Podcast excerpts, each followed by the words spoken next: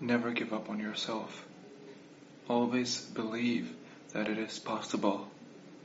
That you quitting this filthy addiction, it is possible.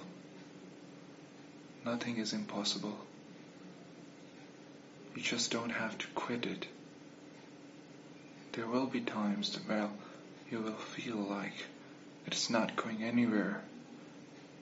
Me quitting the addiction is just making my life more miserable than before. But don't worry, it will be worth it in the end. There will be a time that you will all, you will look back and say, wow, that was possible. I just didn't have to give up. Stop giving up just because it is getting harder for you to stay on this path. Keep going forward and keep your heads up. Believe in yourself.